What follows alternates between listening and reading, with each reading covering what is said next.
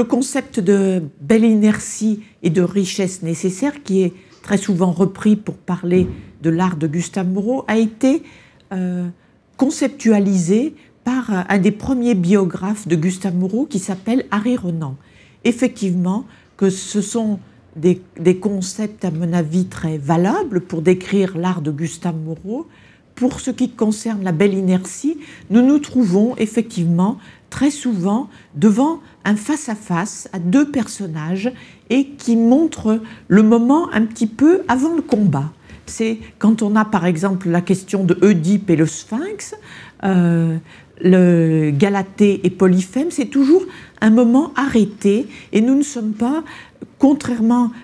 au moment romantique, si vous voulez, de Gustave Moreau, comme on le voit dans la représentation de Darius, où les, nous ne sommes pas dans un moment d'action, nous sommes dans un moment où le temps est arrêté, ce qui justifie tout à fait le terme de belle inertie. Pour ce qui est de la richesse nécessaire, c'est effectivement un terme qui est également approprié et qui vient de, la question de la peinture, de l'intérêt de Gustave Moreau pour la matière, pour la couleur, et cet intérêt sera repris ensuite par ses élèves nombreux, fameux, comme Henri Matisse, Georges Rouault, Charles Camoin, Georges Desvallières.